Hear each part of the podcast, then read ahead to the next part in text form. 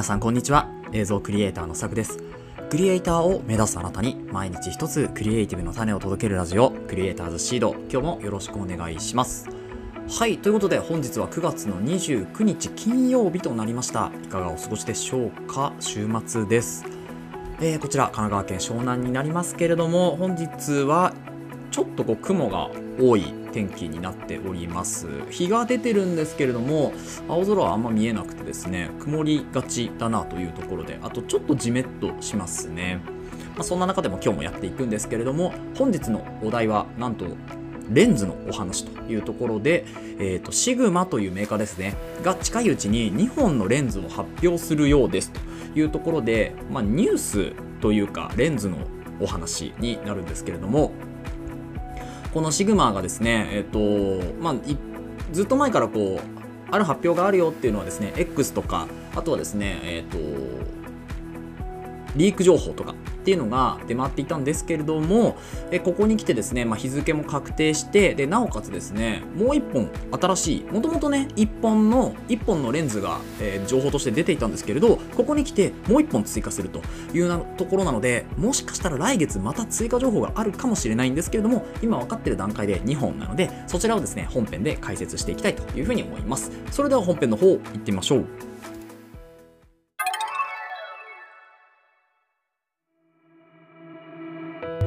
はい。ということで本日はレンズのニュースのお話ということで、シグマが近いうちに2本のレンズを発表しますよっていうところを、えー、掘り下げていきたいというふうに思うんですけれども、まず発表日がですね、えーと、2023年の10月の5日ということで、えーと、来月になります。で、来月の木曜日かな、えー、そうですね、に発表というところになっております。で、今回ですね、予想されているレンズ、これが発表になるんじゃないかと言われているレンズがですね、1本目が、えー、っとですね、7200F2.8 L マウントレンズというところですね。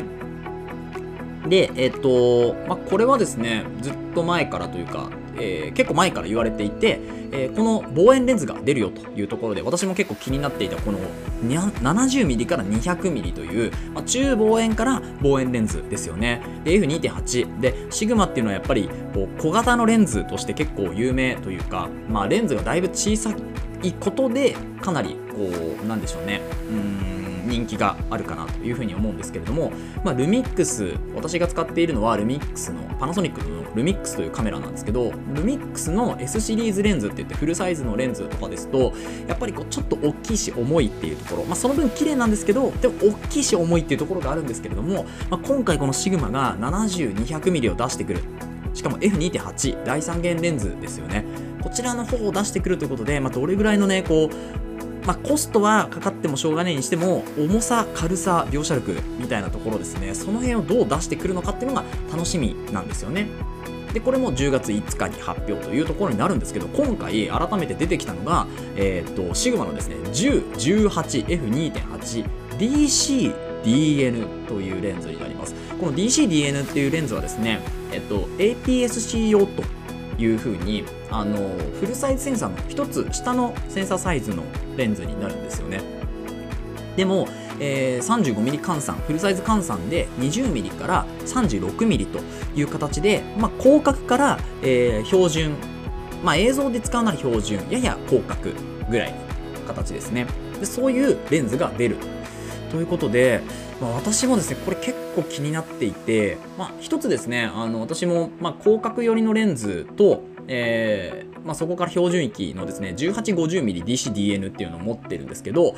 えーまあ、今回2.8の、まあ、これも大三元というか、まあ、2.8通しの、えー、ズームレンズで、えー、2036、まあ、結構使い勝手のいいレンズになるんじゃないかなと思うんですよね。というのも私が1850なので、まあ、大体1850の1.5倍とだとするとですね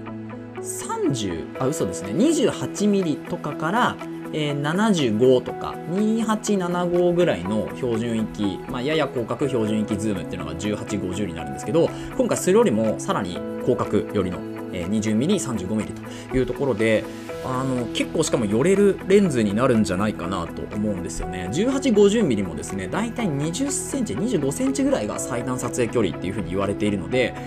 結構寄れるんですけどこのレンズはもうちょっと寄れるんじゃないかなと思います。でまだ詳細は本当にあの標準域というかそのズーム域とあとは、えーと、F 値ですよね、えー、そこしか出てないであとは X マウント E マウント L マウントということでこっちは3タイプ出しますよという話なんですけどそれ以外には出てないんですよね。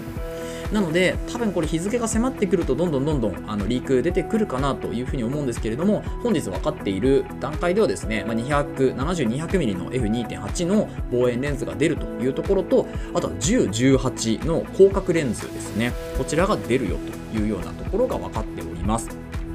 で、あの最後にですね、この私の使っているパナソニックのルミックスっていうのは、えー、レンズマウントって言って、レンズと、えー、カメラの接合部ですね、こちらが L マウントっていうマウントを採用しているんですよね。で、この L マウントに関してはですね、フルサイズも APS-C も両方使えるレンズになっています。なので、今回 7200mm かつ、えー、10、18mm 両方使えるんですよね。これが L マウントのすごくいいところで、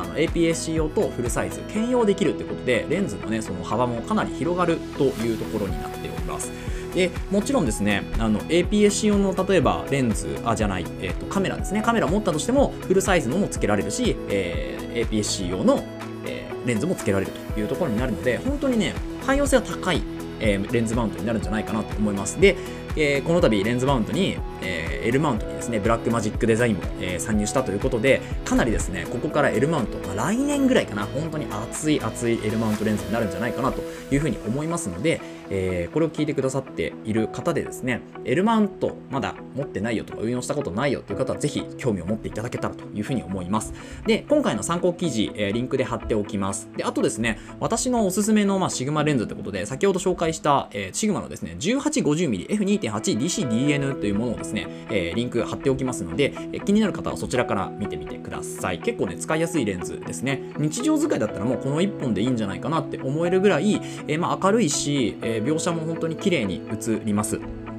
で、子供とか、あとはまあ運動会とかだと望遠がやっぱ必要になってきますけど、例えば旅行に行くとかでレンズ持ち運ぶんだったら、この1本持ってれば 300g ぐらいなんですよね。缶、ジュースの缶1本分ぐらいの重さになりますから、本当に軽くね、えー、携帯できるレンズになりますから、ぜひぜひ、えー、ご検討くださいいうところで、今日の配信を終わりにしようと思います。本日はレンズのお話で、シグマが近いうちに2本のレンズを発表するかということで、